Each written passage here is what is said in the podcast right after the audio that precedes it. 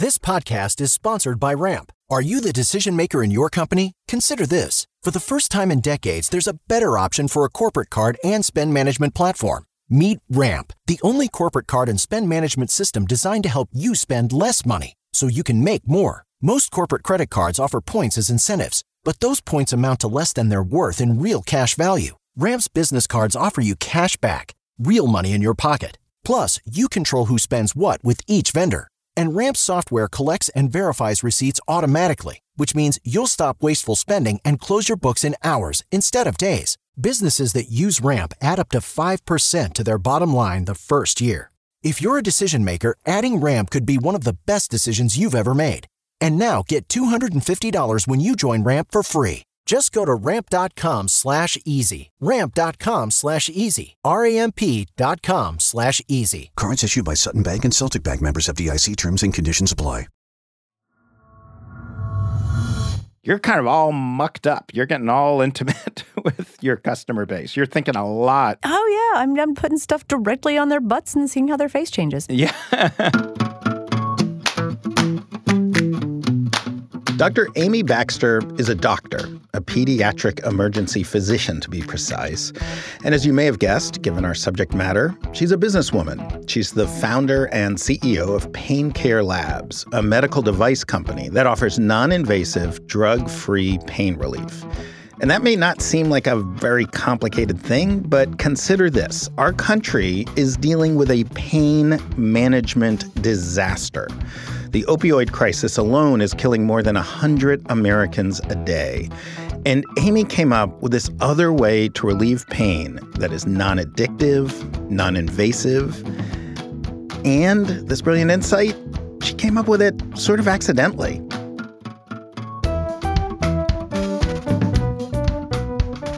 This is The Passion Economy. I'm Adam Davidson, and in every episode, I talk to regular people who have figured out how to thrive in this new and sometimes terrifying and always confusing economy. We do this in every episode in three parts. Part one, we get their background, what makes these people who they are. Part two, we get deep into the business they run today. And part three, the most important part, I think, we pick their story apart, looking for tips and tricks we can use in our own lives and businesses. All right, look, Amy, she made some real mistakes getting her business off the ground. She also accidentally stumbled into some incredible successes. Those mistakes and successes helped me rethink some of my ideas about how to succeed in this new economy. But most of all, what we learned from Amy is you can have a brilliant invention, something that truly could change the world. But running a business takes more than just having a really good idea. In Amy's case, it takes a whole bunch of trial and error. So let's get into it, starting with her background. I grew up in Lexington, Kentucky. I got adopted by a science fiction author, so that kind of cemented my interest in space and science. Adopted? I yeah, I wrote Robert Heinlein, who is an author of Stranger in a Strange Land, and most notably Have Space Suit Will Travel, which is what I read first. And I decided that they were really lacking in grandchildren, and I could solve that lack in their lives. So I wrote a fan letter saying, hey, adopt me. And they did. Really? Uh, how did your parents feel about this? My parents were fine. The real interesting question is, how did my grandparents, right. who had, whose position in my life had been usurped, how did they feel? You know, I I think that it didn't really become obvious what an impact it was on the trajectory of my life until I was already an adult.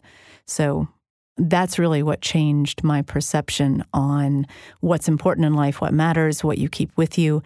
The Heinleins left all their money to a prize to promote commercial spaceflight. So this understanding that at the end of your life, what matters is how you've been able to elevate humanity, what fulcrum you pick, and how big your lever is, and how much you're able to change the human condition. That came from my high school eleven-year-old writing My Hero. And when your hero adopts you when you're twelve, it does change the way you live your life. And what could change the human condition more than eliminating pain? When When I first heard about Amy, I wasn't sure she was right for this show. This show is about regular people, people any listener can relate to. And Amy's a doctor. Doctors have advanced degrees. They can make a fortune. But the more I learned about Amy, the more I realized she really does have a relatable, inspiring story. When she was growing up, her family did not have money. And when you don't have money... I had a very powerful passion for having money in my pocket. When I went to college, I knew I had to work to make pocket money, so to speak. And so it was always a lot easier for me to sell things than to seek out other sources of revenue. So I went to Dartmouth first, and I actually got a job right off the bat selling jewelry to people, college rings and things. And then when I went to Yale, they had a school supplies monopoly called the Yale Co-op.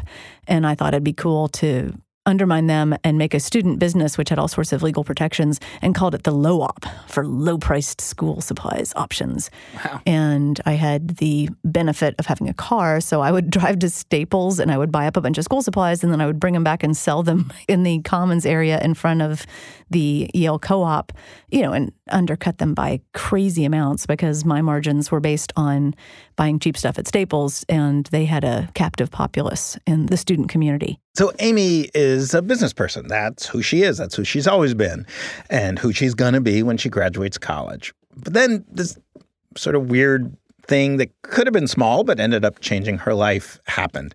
She was going to Dartmouth, where fraternities are co-ed, and she was in the kitchen with another student who suddenly passes out and blood is coming out of his hand. Amy jumps into action. She rests him down in a better way. She knows to apply pressure to his cut on his hand. She's directing other students, telling them, okay, let's lift him up. Let's bring him somewhere comfortable. She's in control. She's in charge of the situation. Turns out he has this fairly common condition. He got a cut, made his blood pressure fall, and so he passed out. But Amy really liked the feeling of knowing how to handle an emergency, a medical emergency, being in charge of everyone else. And in that instant, her business dreams fall away. She's going to be a doctor. She's going to do this for a living. And that's what she focuses on, at least for the next several years. But once I got into the practice of pediatrics, I still had this orientation to avoiding waste. And so the poverty, the lack of money that I grew up with, this orientation to needing to feel secure with money, that also fed into not wanting to waste anything. And it wasn't just monetary, it was any kind of waste. If we have a population of kids who's feeling pain and we could stop it, but we're causing them to suffer unnecessarily, that's a kind of waste. That's kind of the path that took me to the place of wanting to reduce suffering and change humanity in a bigger way rather than an individual, one-at-a-time physician way. So how did she make this transition from physician to physician plus business person? Actually, the answer comes from that annoying pain you get when you get a shot at the doctors. Amy was not just a pediatric emergency physician. She was one of the leading researchers in that specific pain, the pain you feel when you get injected with a needle from a syringe. When my own son had to have his vaccines, I was arguably one of the top ten gurus in reducing pediatric needle pain.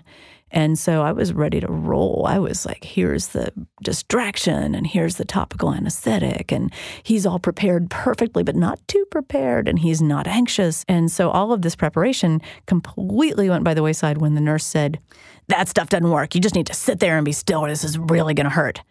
And mind you, these are for the booster shots. So he was four. He got so traumatized by having the nurse jam in the shots where he was not numbed, and I didn't get to use any of the distraction, which can reduce pain by half. And he had fear now, which ramps up pain about eighty percent. So all of these different factors, he ended up getting so afraid of needles that he would vomit anytime he had to go to the doctor. Now, at first you might think what I thought. Okay, so her son doesn't like needles. My son doesn't like needles. Do any kids like needles? What is the big deal? It's part of life. When you're a kid, you get shots. It's increased two hundred fifty percent. So sixty-three percent of children born in the year two thousand or later are afraid of needles. the reason kids are afraid of needles is because of the number they get on the same day during the booster period. So before nineteen eighty-two, no one got boosters when they were old enough to remember because yeah, I don't we remember didn't any. do booster. Well, we didn't do them. We assume we did. That's the thing. Yeah. We assume that we are just so cool that we didn't feel the same kind of anxiety. And so maybe it's bad parenting. Maybe it's reality television. Maybe it's iPads. But there's this perception that kids are coddled or weak, and that's why they're afraid of needles. It's totally conditioning. Before nineteen eighty-two, unless you had some medical issue, you didn't get more than two shots on the same day, and you didn't get them at all when you were old enough to remember. So wow. all of our vaccines, we got six, we got them before we were two. Wow. We started doing boosters because we learned that immunity starts to wane, but boosters can be given anytime between age four and six. So I mean, we could C D C, do one a day for every six months or something. And it turns out if you get one shot every time you go to the doctor between age four and six, none of those kids were afraid of needles. They got resilient. If you got two, nine percent, three, it was twenty-six percent. But the kids that got four or five injections on the same day, fifty percent of them were in the highest quartile of fear wow. when they were like five years later. And then I followed them, and they're two and a half times less likely to start their H P V vaccines. Wow. So we have a whole generation that we have conditioned to be extraordinarily afraid of needles. Wow, you're blowing my mind and making me feel... Nobody so knew sad this. for I my didn't little know boy. This. I mean, I and I did it to my kid. And his pediatrician, who's a great pediatrician, like he has this whole system where he sets up the four needles and then he like does them really fast, as fast as humanly possible, but it still is unbearable. And you're exactly right that I just had in my head, well, I guess I was a little more rugged than my son. Right, right. You did not have that happen to you. I just didn't have that happen to me. This is going to be a really big issue, particularly because around the time that I found that sixty-three percent, Anna Tadio, who's a researcher in Toronto, she published a sixty-four percent incidence of fear, same thing, kids born in two thousand. And the critical part was that she also interviewed their parents. And the people who were afraid of needles, eight percent of them said they weren't going to vaccinate their kids fully. Wow. So that's what scares me, yeah, is I know terrible. We've set up our own kids to be afraid of needles. When they start procreating, what if that eight percent holds true? Because then we've completely blown our community immunity. And then we've got this whole host of issues because we have left these kids afraid of needles, pushed them out into adulthood, and then they it starts influencing the way they make decisions. Amy decides she has to fix this problem.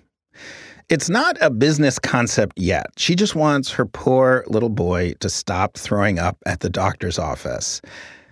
And she realizes she may be literally the only person on earth who can address this particular challenge. You know, there's got to be a simple way to do this. I mean, when you burn your finger, you stick it under cold water, and it's the same pain nerve for burns or needles or surgery or injury. It's all the same alarm system nerve. So I started playing around, and none of it really worked, so I kind of gave up until about a year and a half later when I was driving home from the emergency room. And I'd seen a lot of children that night crying about the needle pain and I Vs, and so I was thinking about it. And my hands were vibrating on our steering wheel because the tires weren't balanced, and who has time to take care of all that? But when I reached for the door of my house, my hand was numb. And that was when I just immediately thought, ah, I don't need running water. I need vibration because this motion has numbed my hands. And so if I can just use motion, I can block the pain of a needle. So wow. I rushed into the house and got this little yellow and black massager. So I used that on my kids' arms, trying to leave marks on their hands and approximate what a needle would feel like. They could still feel it, so I was ready to give up and say, oh, well, that didn't work either. And my husband, the Boy Scout, said, you know, in the Scouts, we put frozen peas on things that hurt. Again, changing the way the brain feels pain instead of blocking pain. So adding the brain changer cold with the nerve changer vibration together. So I put the little massager on top of the peas, on top of their arm, and I could leave marks on the back of their hands, and they couldn't feel it at all. Now, remember, Doctor Baxter, Amy, is not just a mom with a kid who hates needles. She's an expert pain researcher who knows how our body processes pain and a whole toolkit of ways we can ameliorate that pain. So the basic theory behind the device Amy eventually comes up with is something scientists call gate control. Like she said, it's the reason we run a burn under cold water or we rub our elbow when we bump it. Basically what's happening is our nerves are sending pain signals to our brain, and we can distract those nerves by giving them something else to feel, like vibration or cold. Cold goes up to the area of the brain that processes pain. But cold is something called a noxious stimuli. It's annoying, but it's not dangerous. So the central part of your brain is actually really good at squishing down pain. It says, you know what, I'm feeling this cold. I don't like it, but it's not dangerous. I'm going to inhibit this signal. I'm going to turn down the volume on this signal. And cold and pain are processed in the same place. So when the brain turns down the signal, it's not just turning down the ice signal, it's turning down the pain signal. So after some research, she's cracked it. She's figured out how to prevent kids from feeling the pain of a shot. This is a big deal and a huge step towards solving a major public health crisis. So, obviously, our society just gets together, gives Amy Baxter several billion dollars, and says, you're now the C E O of a major pain relief medical device company, right? No, not exactly. And the reason why this is not exactly how it happened is why I wanted to talk to Amy in the first place. This is such a key moment for passion economy businesses.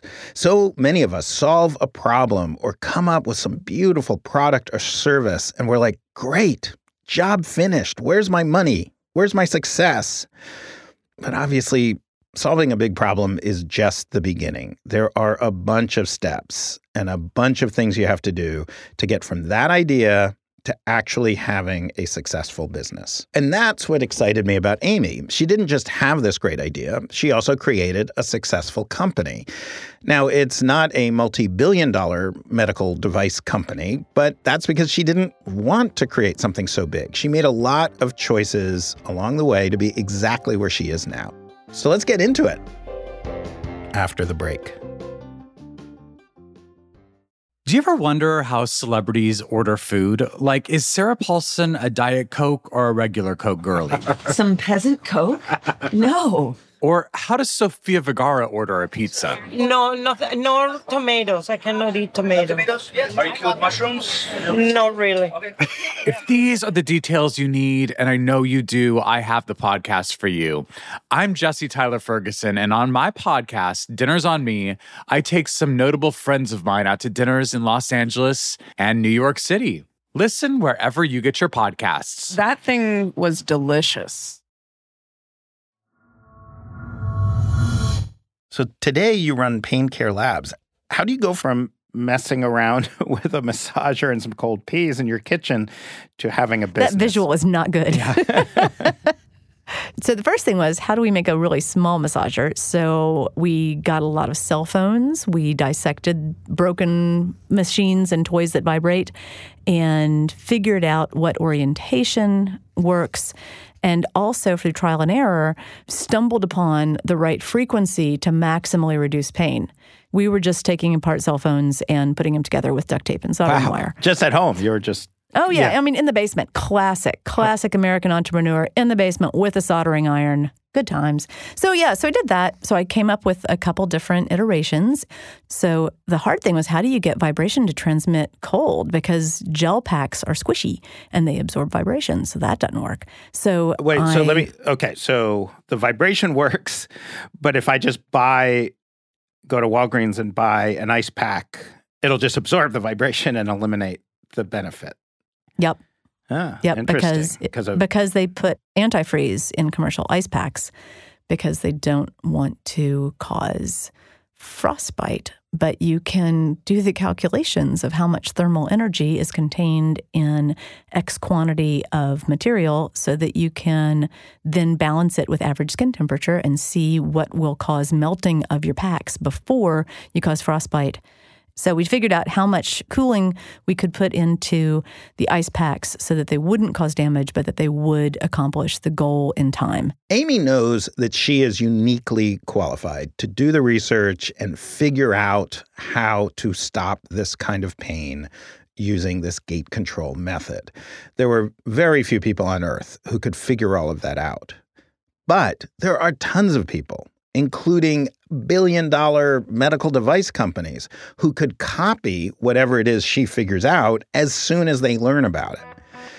So Amy was very careful not to go to market until her product was fully protected. She focused on patents, of course. She has a patent on any combination of motion and thermal pain relief. She has a patent on that ice pack, the one she designed not to absorb the vibration.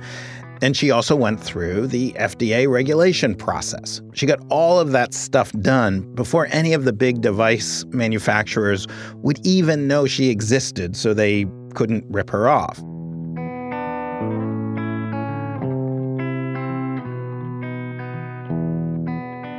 Intellectual property turns out to be a very complicated issue in the passion economy. For some businesses, I think it's overstated. If you have a product or service that a very small number of people are going to want, but want passionately, you don't have to worry so much about patent protection. And we'll hear plenty of stories on this podcast about businesses that didn't have to worry about large companies coming in and stealing their ideas because their target market was too small for the big companies to worry about. But in cases like Amy's, where your product has universal potential, everybody feels pain, everybody would like to not feel pain, then you really have to worry a lot about competition from companies that have resources thousands, tens of thousands times whatever it is you have.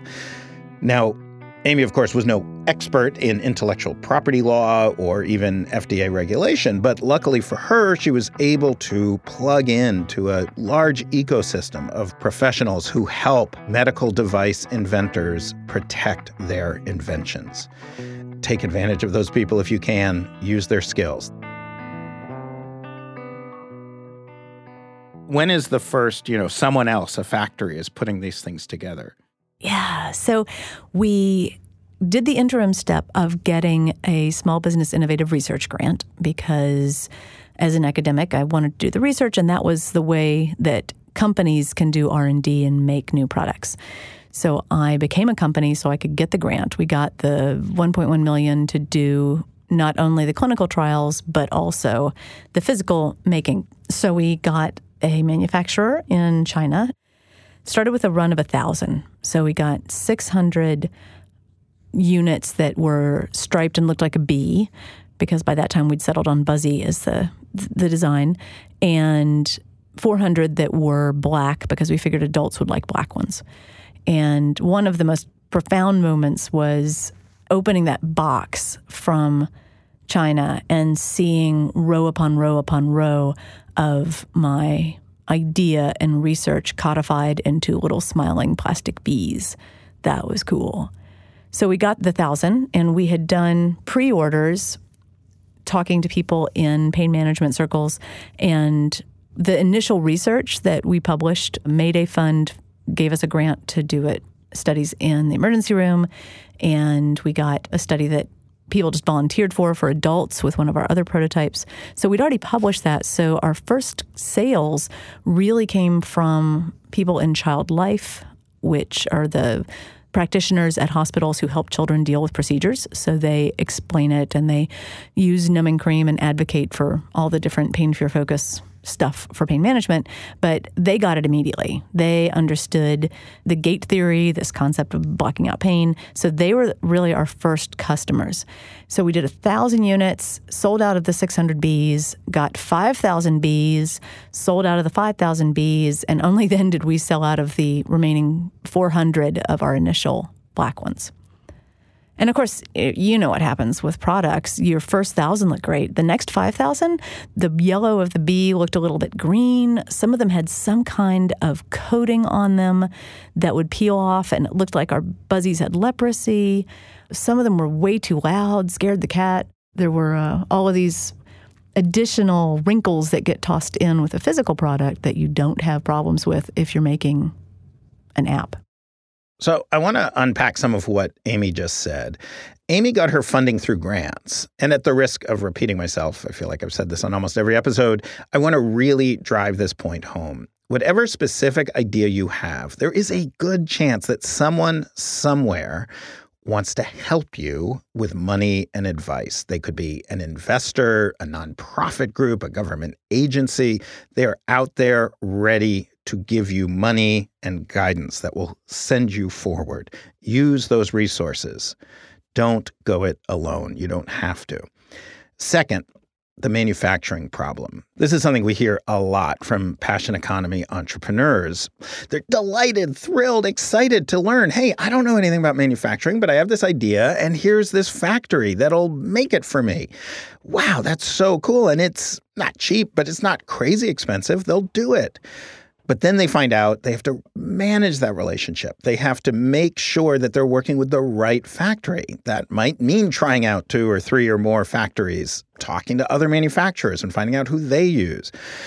This capability of regular folks having an idea and getting it manufactured in bulk is both the greatest opportunity of our time and also one of the greatest and most surprising challenges to passion economy entrepreneurs.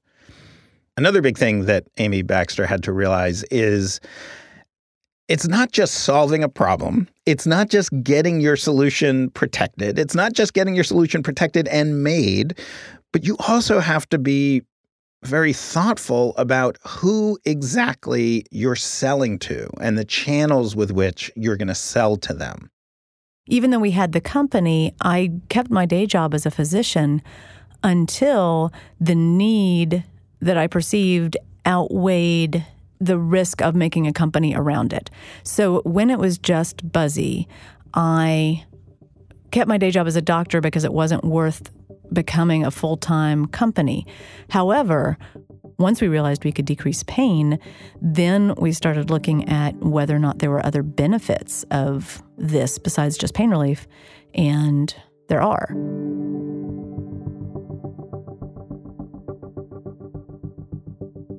In seeing the need of the opioid crisis, one of my colleagues used the Buzzy device because he had been in opioid recovery, had to have a knee replacement, and didn't want to use any drugs at all. And when he was able to successfully use our Cool Pulse technology and use the ice and this oscillatory motion for his physical therapy, and when the pain started after he got home, he didn't take any drugs. And that was a problem that was big enough and non-niche enough to be worth it for me to quit practicing. And I hadn't thought about it in the standpoint of making a business to solve a problem that is worth solving. But the issue of needle pain wasn't a big enough thing to become uh, full-time and to grow the company. But once I realized that this solution had the applications where, yeah, people are paying seven hundred dollars for pain relievers, or the government will pay thirteen hundred dollars for an electrical stim for bones that aren't healing. And that was where the scaling of the expertise that we had developed really was worth making a company out of. Amy and her team still make Buzzy. It's that device that eliminates pain for children when they get shots. But Amy realized that her tech has so many more uses. So why not target adult consumers, help them with all sorts of pain? The same gate control mechanisms, the cooling and vibration that distract your nerves, they work on a painful knee, on lower back pain. So Pain Care Labs starts making more devices, something called Duotherm, VibraCool, devices marketed to adults. Had I understood the universality of pain, I think I would have started there first rather than funneling down to this really, really small niche, which is the, the highest possible hanging fruit. I mean, kids having needle pain, there's nothing more difficult to stop than that. A sixty-year-old having pain after her tennis game in her knee, that's easy. And so the solution and who our market is has evolved as we've broadened the understanding of what our solution actually is, because we're in a situation now where opioids are overprescribed and people don't want to take pills, and we have equated pharma with health in our country, and people are realizing that. So right. we So you kind of messed up by focusing on kids from a business standpoint. Completely. Yeah. Oh, yeah. Oh, that's really, yeah, that. that's a very good, I think there's lessons we can take from that. Those lessons after the break. So let's pick apart her business so we can look for lessons we can use in our own lives and our own businesses. One idea that I like is that you have to be aware of your competition. Who's your competition? And the fact that there is no competition for some entrepreneurs, it's like, yes, I'm the only one doing this. I'm the only one in this space. That might sound great, except that that means there's no market. There's no market for you to enter. It's sometimes better to be different from your competition, but to have actual competition. Right. Second to market is always better. So the channels for our initial product, everybody assumed it would be doctors, and then it turns out you really have to know who cares. Well, doctors don't really care about the needle pain because they're not the one giving the injections. Nurses don't care about using a device to block pain because they have to get so many injections in more quickly. Who cares about the needle pain? It's people who are doing injections at home. It's people on I V F. And to a large extent, it's the pharmacy companies that have injectables like Humira and Lovenox and Remicade and any of these biologics that if their compliance goes down, if the patients are not adherent to their schedule, then the drugs don't get sold. So ironically, even though a big focus of where we are with VibraCool is reducing unnecessary drug use, a lot of our biggest customers are pharma companies who are buying Buzzy to make their adults and their chronic kids have an easier job of taking their growth hormone or their I V F or their Enbrel on a regular basis. In an odd way, the mistakes she made early on, those worked out in her favor. The things we did right were mostly unintentional. One was starting in an area that was so disruptive and niche that nobody wanted to rip me off. All of that research in vibration, healing, pain, recovery, it's all in the last ten years. So now we're in a place where we have twenty-seven randomized controlled trials. We have F D A clearance. We have a really deep knowledge of how to build these things that the competition that's coming along, who will try to rip us off, who will go against our patents, or who will be unwittingly, they'll figure out what we have proven. Oh, hey, you can block pain using two different stimuli. This is cool. So that's really one thing that we did do right, was we established all of our credentials, our F D A, everything else, with a device that was in an area where nobody wanted to compete. The other was starting with a price point that was low enough that there was no value to somebody to come in and rip me off, because I was underselling what we should have been, even based on cost of goods, let alone what the passion economy and the fact that it was something people needed would bear.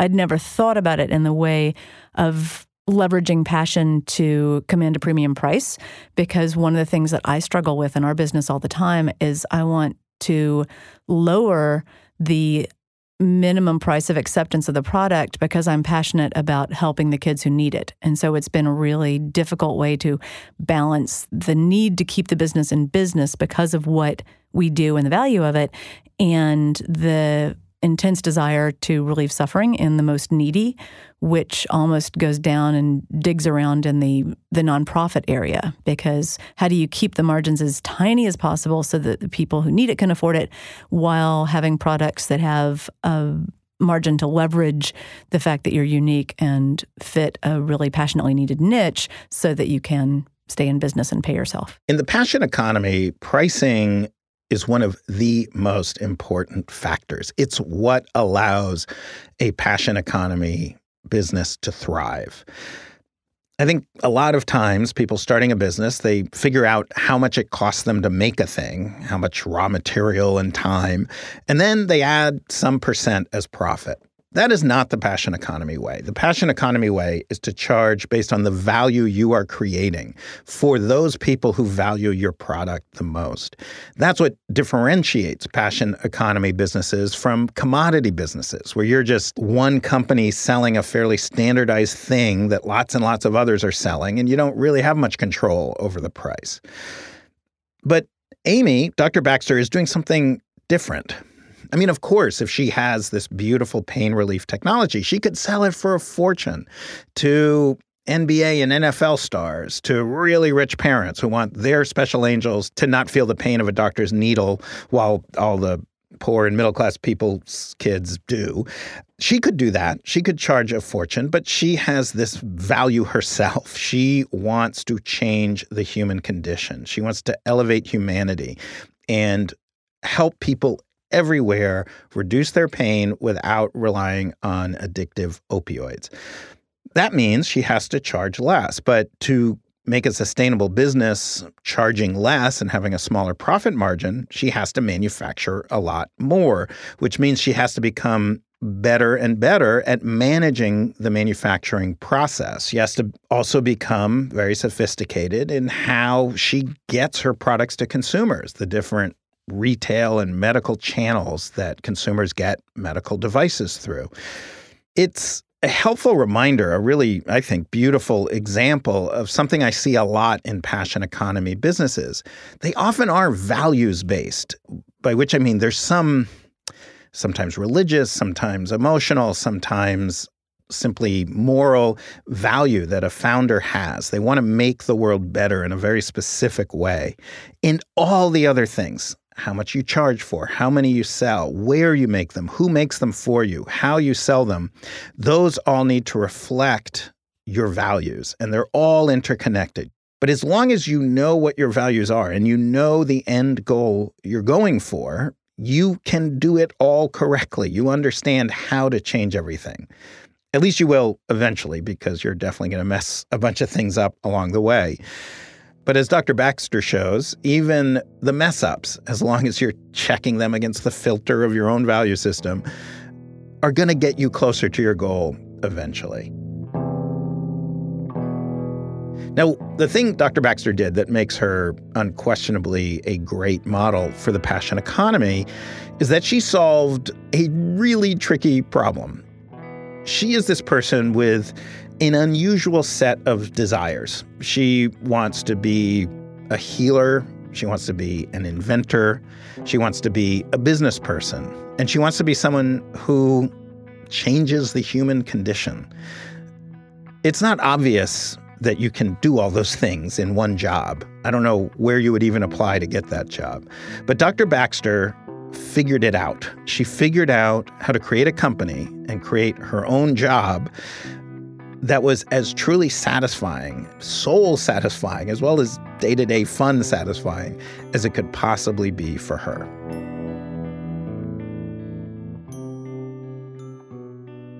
The most flow that I get, the most excitement I get in my job is when I am learning something new, when I'm writing a grant and looking at all the recent stuff that's been published and then putting together understanding in my brain. That is, I could do that for twenty-four seven with enough stimulants yeah. and not stop. And the other part is when we have somebody who comes into our office, even though technically you're not supposed to, but comes in and has pain, and in five minutes I can change their life. And so I'm still able to change people's lives and fix things. And that is worth more to me than scaling something in twenty-five hundred stores instead of just putting it in one hundred.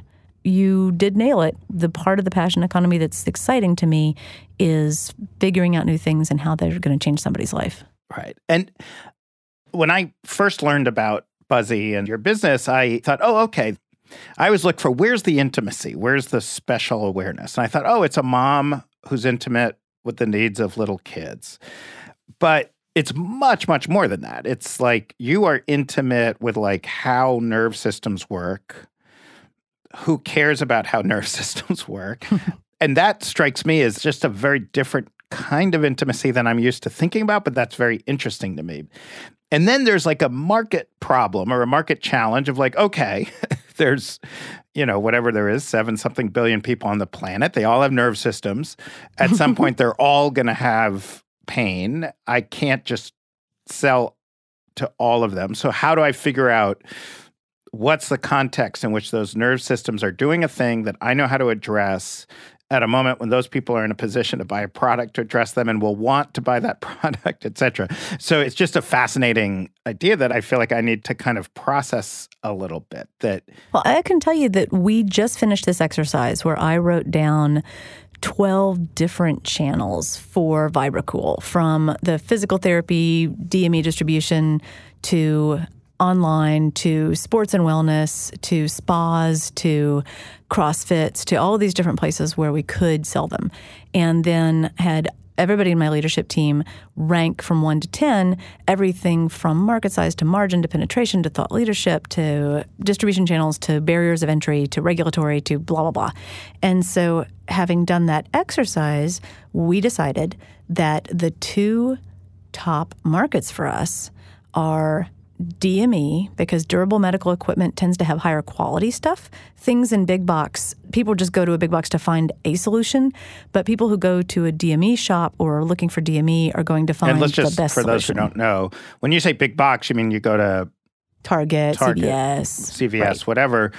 Durable medical equipment and stuff, I think, isn't technically supposed to last two years? I forget, but it's... You know, it's like... It's like the difference between buying the compression hose at C V S that may not be that strong or fit you exactly and going to a medical supply shop where they have someone who fits the hose on you and they've got gradations of sizes so that you're wearing something that's really specific to you and that is particular for whatever physical problem you have going on. Right. So those distributors that are selling... the higher quality things that are very specific for problems, we have done well with that, and it makes sense because we do have all the science. It's tempting to go for the as seen on T V route. It's tempting to go and mix in with a lot of these devices that don't have the science but have a you know low frequency fifty hertz motor. But what seems to fit our mission and sweet spot and ability is to go for these direct places that are very focused on medical. And that also includes the post-operative. But that and then the consumers who find us. So our websites, the pain care labs dot com, the vibra cool dot com, and Amazon, those kinds of distribution things. But those are the two we've winnowed it down to. And it was a very painful exercise, and we may not be right, but that's the light that we have to go on right now. This point is key. I think it's come up in every single episode so far. You will not succeed in this economy if you try to be everything for everyone. That's hard. It's counterintuitive to say, no, I don't want to sell to you. I don't want to sell to everybody. But that is what passion economy businesses need to do. They need to pick their focused niche consumer. You have to solve a specific problem as understood by a specific audience and focus on them and not on anyone else. And like you heard, picking that niche, knowing who to target, was not something Amy was great at the first time around. But she's getting there. They are narrowing down this huge potential customer, humans who feel pain, and figuring out where they can be most effective. Finding the unique customers they can serve best. So, trial and error. And she's still learning these lessons. She's still trying to figure these things out. Can you explain to me how you know what patients want? You've already explained very well how you know what the body wants, what nerves want. But how do you know, you know, should it be black? Should it be blue? Should it be Velcro? For the non-medical part of it, how do you know what it should be? We are winging that. In theory, we should be doing focus groups and trying different colors and putting it out there, but that has not been our strong suit. I've even recently started thinking one of the things that appeals to people about Buzzy is we could have made, you know, the black Buzzies didn't sell, right? We we had gone through five thousand six hundred stripey units before we sold out of those four hundred initial black ones. The cute thing made a difference. So I've even thought about the fact that VibraCool, maybe it's got blue sunglasses and looks cool, or maybe a an avatar for VibraCool. But you're right. I mean, there's all sorts of science like, well, blue is medical, and you don't want to make a device that's various colors, and there's a lot of green in medical. And so we have taken some of that marketing informations. The Pain Care Labs logo and background now is a forest green because it's something that people believe in that color, and it says medical, but it's not the ubiquitous blue. And we have Duotherm, which is blue and orange and black because orange is not used as much, but it definitely says heat, but not the same way as red. So some of that kind of stuff, we've had consultants and we've dived into it.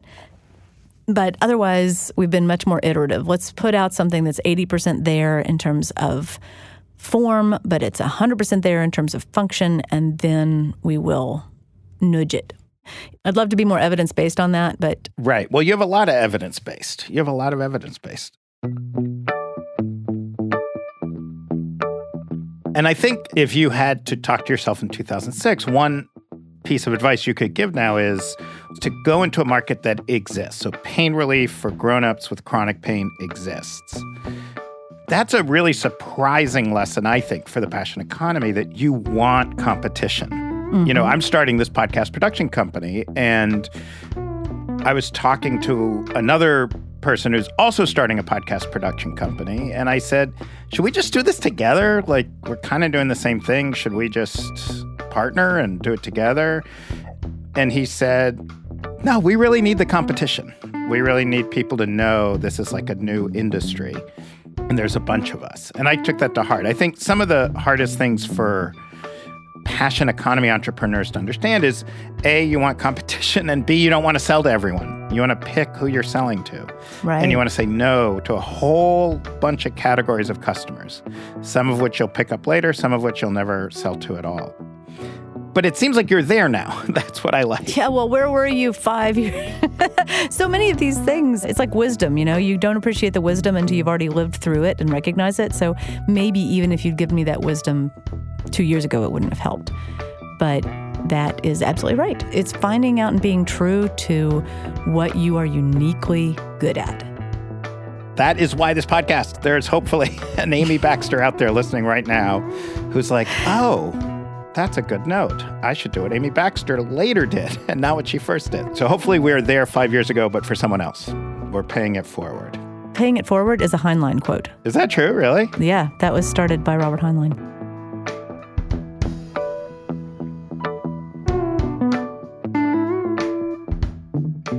The Passion Economy is a Three Uncanny Four production. It's hosted by me, Adam Davidson, and produced by Lena Richards. Our music is composed and performed by Casey Hallford. Our sound engineer is Gene Montalvo.